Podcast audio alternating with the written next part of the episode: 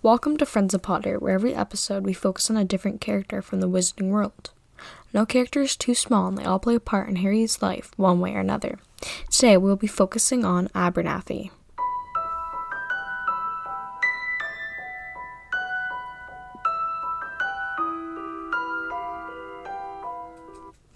I'm going to start off by reading from Fantastic Beasts and Where to Find Them screenplay, page 46.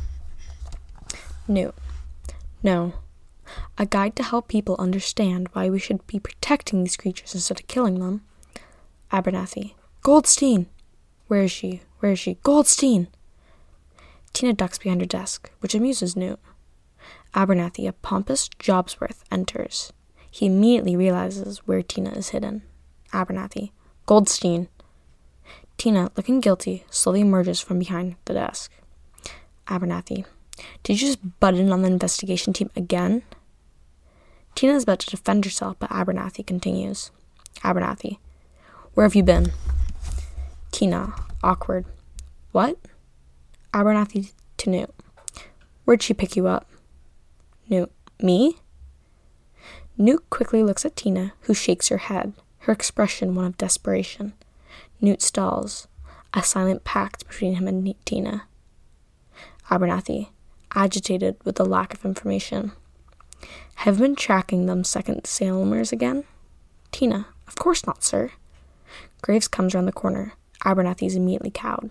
Abernathy, afternoon, Mr. Graves, sir. This is where we are first introduced to Abernathy, who's in charge of the Wand Permanent Office at MACUSA. Next, I'm going to read from the Crimes of Grindelwald screenplay, page 7, scene 8. Abernathy adjusts his grip underneath the carriage. His face, too, is changing. His hair is turning blonde and lengthening. He is Grindelwald. He raises the Elder Wand. In the Crimes of Grindelwald, when Grindelwald is being held in a cell at MACUSA, Abernathy switches alliances and joins Grindelwald so he can be free. Abernathy was trusted by Grindelwald and eventually retrieved a box to the Ministry of Magic, later to be given to Credence Barebone. Abernathy's blood status is unknown, but a quick fact Abernathy means mouth of river. Thanks for tuning in to this episode of Friends of Potter, and we'll see you next time.